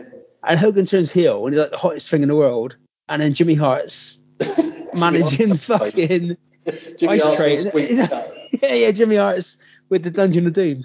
He must have been, uh, yeah, Yeah. pissed off about that. But yes, yeah, they're all fighting outside the ring. They never even get in the ring, do they? I don't think the Dungeon of Doom and the Horsemen. So, um, so Benoit and Sullivan end up fighting up in there. Again, you can't see any of this really because No. what you want is if you've got a ring, if you've got three rings full of 20 people being shown simultaneously, which is confusing enough as it fucking is. What you want then is people in the crowd fighting as well. Yeah. so it's like we need four cameras really. yeah. You need cameras on the three rings and also cameras on the stuff going on outside the ring. But, but that's the problem. They, they probably would have been better off literally going to ring if necessary. Yeah. Rather than put three screen, three basically very small Yeah. up on a TV, like on your TV screen, you're watching it, like, but you can't see anything. No. They're, they're now really small. Do you mean? And then suddenly they'll go, oh yeah, there's something going on in three, and And nobody goes out for ages as well, no, which is weird. it's like there's six of you. You could have shortened this. It's not like you've got to pay them per minute. If they get thrown out after ten minutes, ten Yeah. seconds, you're still getting paid the same amount of money if they're for ten minutes. Yeah. Could have short, you easily shortened it by half. So, Yeah. So that's the first the first sort of five minutes is the dungeon, Doom and the Horseman. Yeah. And for some reason Lee Marshall gets involved and gets taken out and he goes down. And a couple of times like the, he's on the floor the barbarian every time he goes past the barbarian kicks him. Just close him. he's like just about to get up. And like the commentator's like oh Lee Marshall's down. He's been taken down. And the barbarian just walks past with boots him. It's like what? Like there's no of all the commentators fucking Yeah. Tony the Tiger is getting a kick in. Yeah. yeah. Yeah. But the first person out on my apart from all those guys who just got eliminated before he even got in the ring was Tony Rumble first person out Tony Rumble. yeah I mean the fuck's Tony Rumble It's, um it's almost like a sling in WWE. yeah yeah yeah yeah Yeah. They are. Lee Marshall then gets he's pissed off once he gets back up because Darius Zbyszko didn't help him against the Barbarian and Meng, which is unsurprisingly. I think Larry's going to stay there. Yeah. Jericho goes for a pin for some reason. Uh, um, and it's quite It's- yeah. When they all jump on one person, I think. yeah. Big Ron, whoever Big Ron Studd is, Yeah. they all jump on Big Ron Studd, and they're Like, like, well, there's no pins. Yeah. They the comment- yeah, So, so that whole spot was basically to show you that that guy could throw everybody. yeah, pretty much. Yeah. You don't even Yeah. know Big Ron Studd, unless it was John Studd's brother. I'm assuming that's what the gimmick was. Yeah. Otherwise- you might as well just started rolling out just anybody who sounded like another W former Yeah, WWE. yeah, yeah, yeah. Yeah. Just like change the first letters of the names yeah, yeah. Um, but they all, yeah. So again, I was watching this. I was thinking this is quite a good 20 minutes. It's really fucking boring. Yeah. Well, know, nothing happens, and they all. So th- th- they're all supposed to eventually converge into one ring when there's 20 or 30 left. I think they slowly, like you said, like they kind of just people wander around, go from one ring to the other, Yeah. and And at some point, somebody says Scott Steiner's been eliminated. He's not even in it. What? And Scott Steiner's name was mentioned. Gonna, I think I would do. Rick. Rick Steiner was in there. I haven't even seen him. No, Rick Steiner was in there, but yeah, I think this is Scott Steiner's. Um, Jack Boot gets eliminated. Done Um, well. Yeah, so the Malenko is the first one I noticed of any sort of name who got out.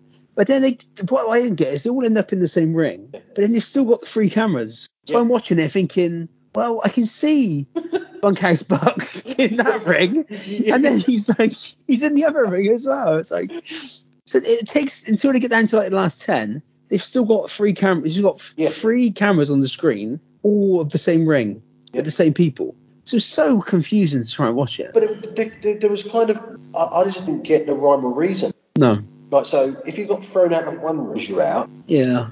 or did you then have to go into ring two? Because uh, do you remember, the, was there one like the, at the Battle Bowl or something like that, where they literally had two Yeah. winners ring Battle Bowl, and then they, Yeah.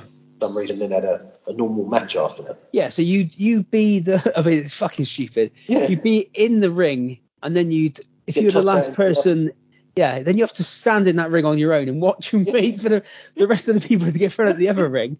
and then you have to fight the other guy, yeah. Yeah, know, yeah. It's mental, really, yeah. How, how difficult could you make it? Like, it's pretty simple fucking. But Gimmick. literally, it, it literally got to that stage, didn't it? That they had an idea of, or instead of trying to come up with a new idea, they just went, right, why don't we take that idea, fuck it up even more, bullshit. Yeah.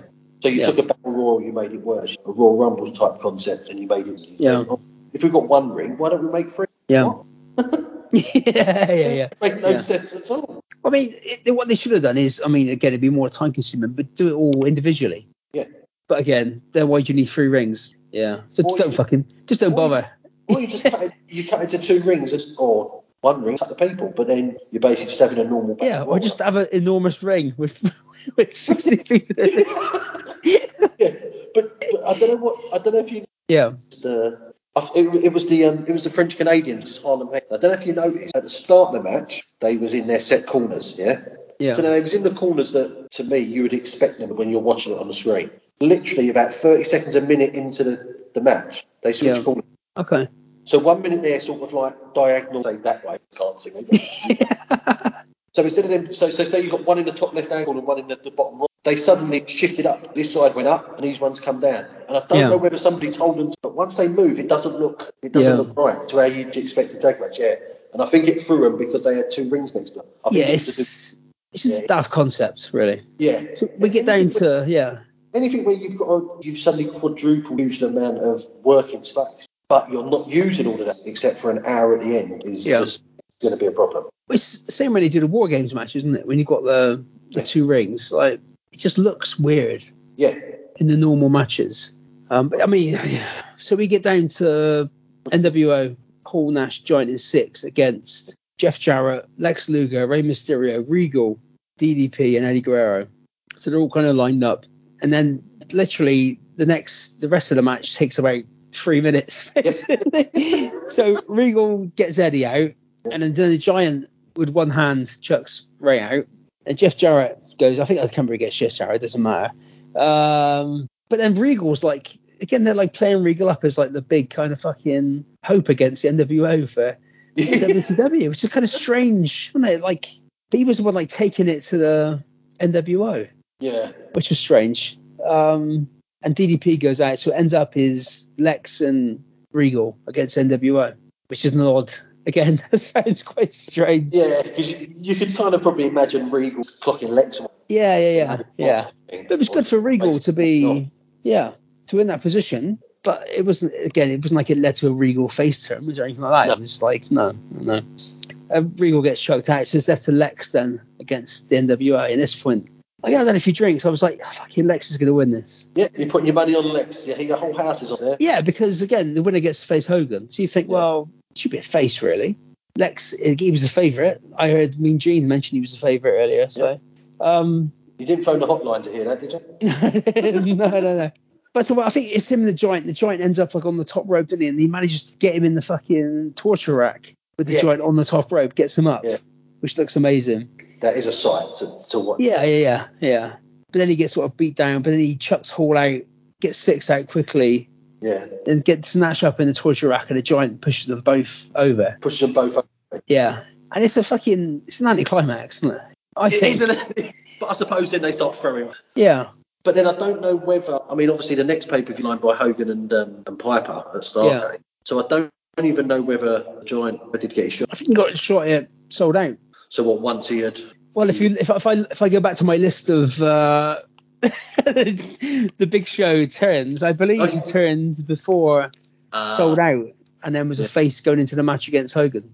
Because in reality, at that point, when when he tossed them both out, I think that could have been an ideal opportunity for something to happen with Nash and, and Giant. Because let's be honest, he just cost Nash. Need to say that past ten. Yeah. He just cost Nash a shot at the title. So you mean you, you could have had that little bit. Obviously, they ended up turning the Giant, but like, yeah, I mean, because obviously Hogan beat Giant for the title, which was probably what when was that? Probably two or three months before this. yeah, So now we're turning him face again Yeah. before the end of the year. Yeah, it, it sets a precedent for his entire career. But yeah, Yeah, yeah, He was doomed yeah. from the start. yeah, he was doomed from the start. Yeah, And then maybe that's just. but big guys and the son of his rival as well. Yeah, of course. Yeah. Yeah, Yeah, that is. Um, yeah, that never fortunately enough caught on, did it? sadly not. No, no. Yeah, let's just let's just say he's the son of a. Because wasn't it Yeah. the, the bit of his shirt or turned up or something? He did, but he, he wore. He still wore like the, the singlet, didn't he? Yeah. The, the, uh, yeah. Yeah, wasn't He's not really much luck because obviously in WWE, WWF, his actual legitimate old man died, and then Yeah. Big Show, no, not the Big Show, the Boss Man ran off with his coffin. And, Yeah, so he's, he's not as much dads as he. no, really, no, no. It's been a disaster from the moment he was Hmm. turned. Yeah, they like you said.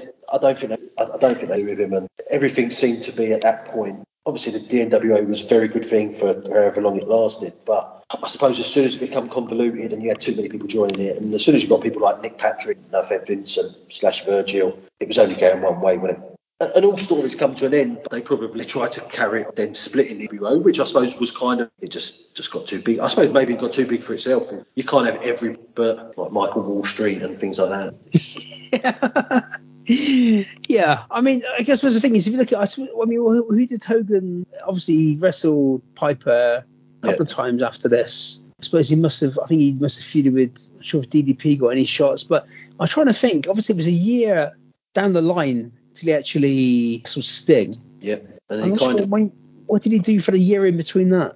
Obviously, based think- films, probably. Yeah. And it was the set dates, wasn't it? I think, it was what didn't he have to only uh, had, in his contract. Because I, I think when I've listened to 83 weeks before, they sort of say, oh, oh, how come Hogan wasn't a blah blah a clash or why wasn't Yeah. he contracted to only do X amount of dates? and he was getting how much of the percentage of the per view? He was getting quite a lot of money.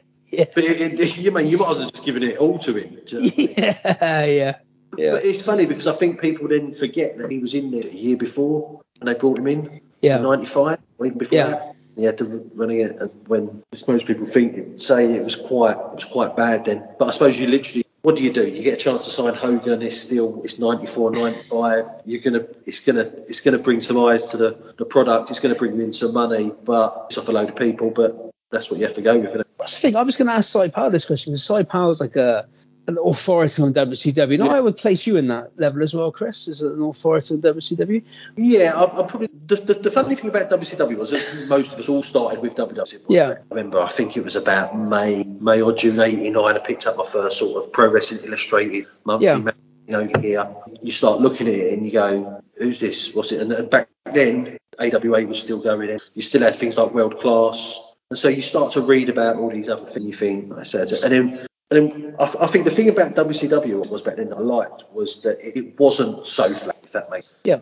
WWE and WWF is as big as it works. Don't get me wrong, I do enjoy it. But I kind of like that sort of. I know they sort of slate off and they say, oh, it'll be dark and cheap. And you just think, it was kind not that I've ever wrestling, never have. From a kid when I was brought up, you knew Yeah. it. was- You know what I mean? Back row, just like athlete, I get it. I understand, but I enjoy it. I, I like the whole physical, you might as well call it a physical theatre. Do you know I mean? So I, I enjoyed it. But when you watch sort of WCW, it, it just seemed more. I, I quite like that sort of TV. It felt a bit more gritty. Do you know what I mean? Rather than the loudness of, of WWF. So I, I sort of quite enjoyed that. And so obviously by the time I started watching it, I went back to here and you watch your sort of Starrcade 89.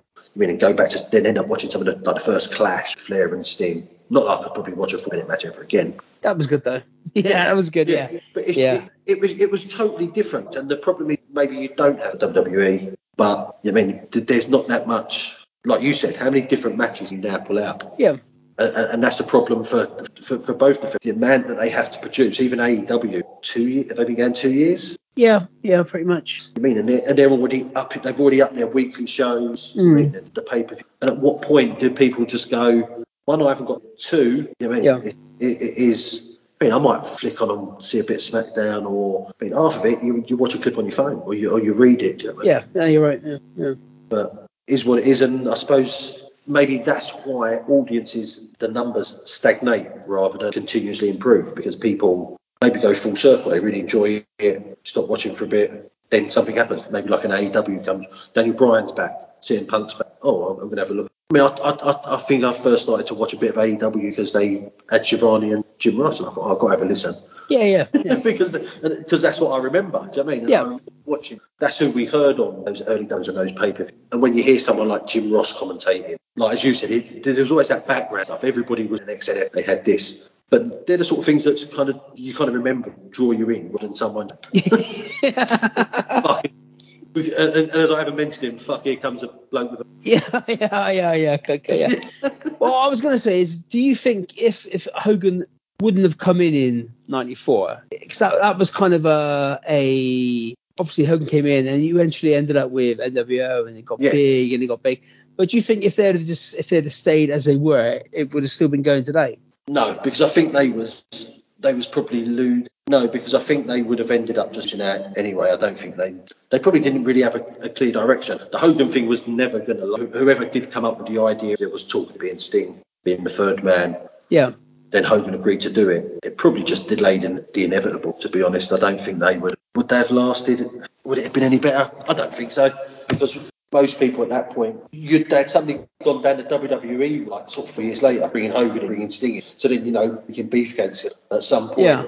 Honky Tonk Man came. So you might get those fans that remember them WWF, but it's not that's not going to last you over a while. You've still got to somehow move people through. They're still flogging the horse at that point with Lex, and Lex just didn't. Unfortunately, I don't know. Lex should have been probably bigger than bigger than he ended up being. As big as he was, he never sort of. Unfortunately, with Flair, when Flair left and basically just went, "I'll see you later, I'm going." Lex only won the title against Barry Windham, so yeah, in, in one of the oddest heel turns, just because Harley Race told him to do a pole drive. yeah. Oh, we spoke about that last week. I, I always felt when I've gone back and watched WCW in that period when Flair Yeah. wasn't there, it always felt like they were just waiting for him to come back, basically. Yeah, yeah. it- They never committed. that's what it was. Yeah. They, they wouldn't commit, and, and even when he did drop the title, so even like when he was only Yeah. 90, it was then late 90, maybe early 91 that he dropped it back to him. Yeah, So if you're if you're relying on that one man, a bit like I suppose WWE did with Hogan, and then they tried to switch to Warrior, kind of didn't work, but then that's not going to work because the guy just rambled. yeah.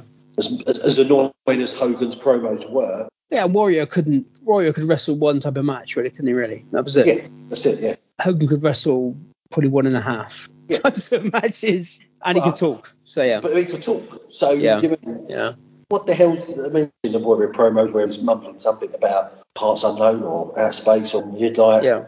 yeah, you'll, you'll sell a few toys and stuff, but nobody's going to run around and No. want the Ultimate Warrior No. or No. Gary Neville. right. So uh, we'll, we'll, we'll, that's that's the end of the show, end of that show anyway. We'll go for the the Meltzer rating for this pay per view.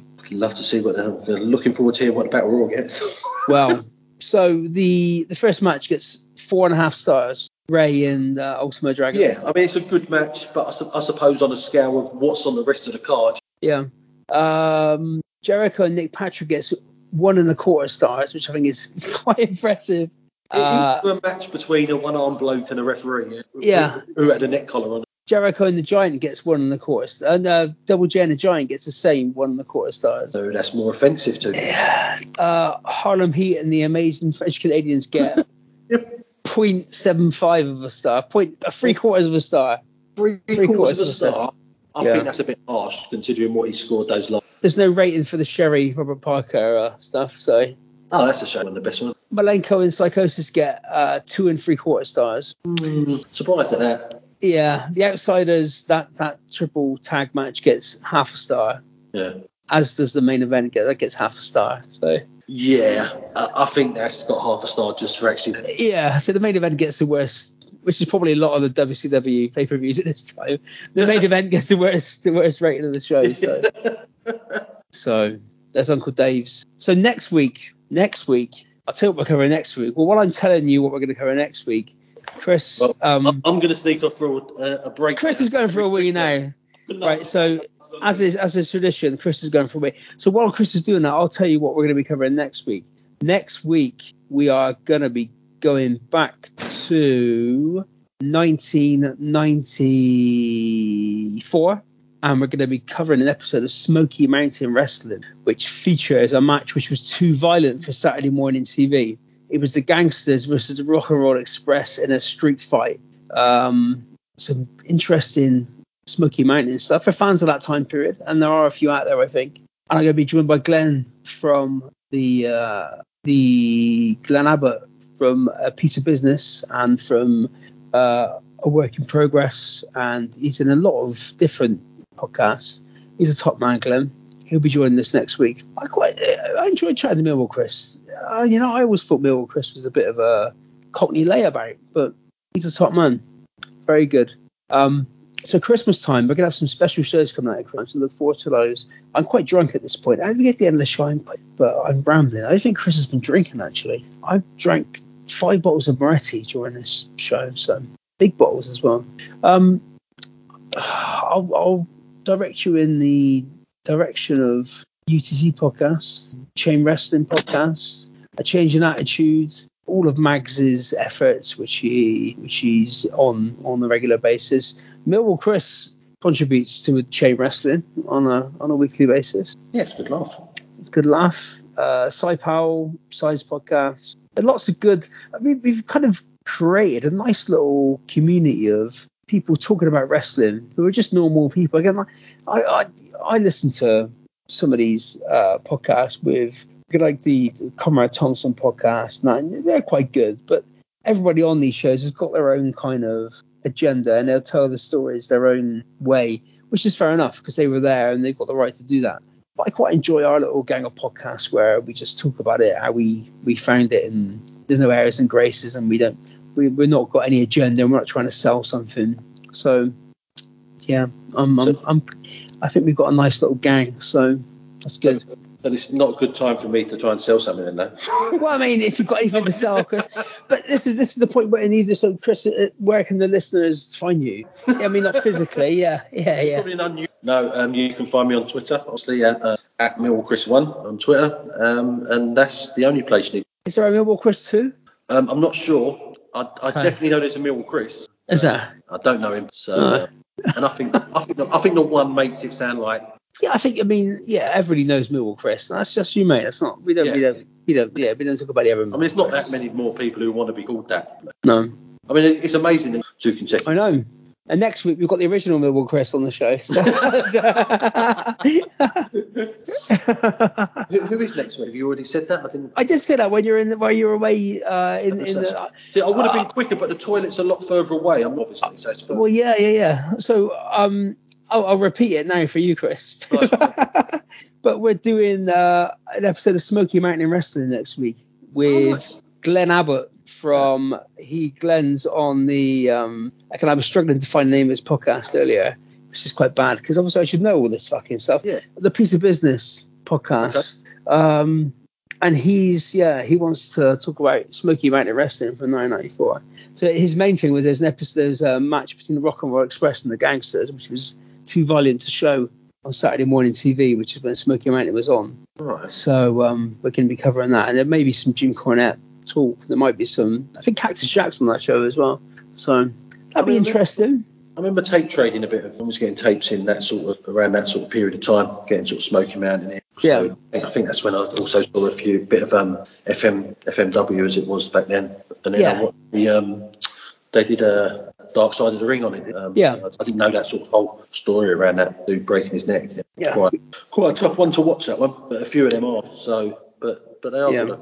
Yeah, and you always get some again on these sort of episodes. You get some random people turn up on these episodes. It'd be interesting to see who, who turns up. And Glenn's a good guy, so it'd be good to have a chat with him. He, he's uh, a he's of a similar age to us. I think he's actually older than us. He might be the oldest person we've had on this podcast. No offense, but actually no. Steve is probably in his. I don't know, I forget how old Steve was. 50, he still is actually. He's late late fifties, probably. Yeah. Right. So, Chris, I was going to call you Glenn then. That's next week. Chris. You're not recording straight after. are you? no, no, no, no, no. Chris, what what would you like to play us out with tonight? That's it. I'm just pretending I, I've not thought, but I have. No, no, no. I'm kind of doing a slight cheat. Um, Okay. So it is a wrestling theme. Yeah. They had to obviously stop using it once um, NWA WCW became, a, and I don't know if you remember, the Steiners used to come out to um, Welcome to the Jungle. Okay. So that is what I would Okay. Well, that would be easy for you to find, so that's good. I wasn't gonna. You was getting worried then, weren't you? That I was getting worried. Yeah. Oh, actually, I'd like Andre the Giant came out of the Royal Albert. yeah. Silence. Yeah. yeah, silence. Yeah. Yeah. I just put the minor theme on the end of the show then, but yeah. Cool. Um. So yeah. So we'll be played out by Guns N' Roses. Welcome to the jungle in a sec. Thank you for thank you for the, listening to us. Thank you for supporting the show. If you'd like, you could always go on to Apple Pods and leave a leave a review. We've I think we've got like three review, four reviews. Somebody has a one star review, which I think was a bit a bit hard. I don't know, who did it? I don't know. I tried to find our address and stuff, but I can't find it. if you'd like to leave us a nice review, I mean, you can leave us any review you want. I don't think monkeys really, but um, but yeah, and subscribe to the podcast. I imagine if you listen to this, you already follow the Twitter account because otherwise you wouldn't even know this fucking existed, to be honest. But um, have you got anything else to say, Chris? Any any any dedications anywhere? We're turning into a radio show now. Yeah, yeah I keep listening, guys. It's a good, it's, it's a good laugh. But I know Oh. Anne's been through some of the other, the other podcasts, but um, yeah, it's kind of renewed that sort of interest into into watching some of the older stuff uh, and sort of going back to those days of being 18, being at the Royal Albert Hall and stuff like that. It's, Oh, fucking. that's- We have to finish on a mention of Royal Albert Hall, don't mention it. Look, look, I left Coco out the whole. Yeah. And again, follow Chris's links to when he was on the network earlier on, which I'm sure he mentioned. Yeah, Multiple that in earlier on. times. Yeah, yeah. Battle Royal. But oh, I do have actually have a request. Yeah. I mentioned this on Twitter a few months ago. I want to try and find the original recording of it because the one on the network is cut to beat is cut. And I think Okay. a big moment being cut out of it where I've got a proper Right. close up, me screaming about how great ball. So if anybody Yeah. knows where there's an original one, let me know. Like a VHS or Betamax. Yeah. Yeah. If you I mean, still got a Betamax player, have you, uh, I, I haven't. Mate. No. That does does remind me of Christmas. I'd say that's a, a bit of a bad reference, but again, most people listen to this are in their fucking 50s. yeah, yeah, yeah. It'll be fine. Everyone will get that. Right, that's it. Want a We're fucking off. videotape one. Yeah, yeah. Not Right. It's Welcome to the Jungle by Guns N' Roses, and we'll see you next week. Thank you guys for listening. Take care. Love you loads. Bye.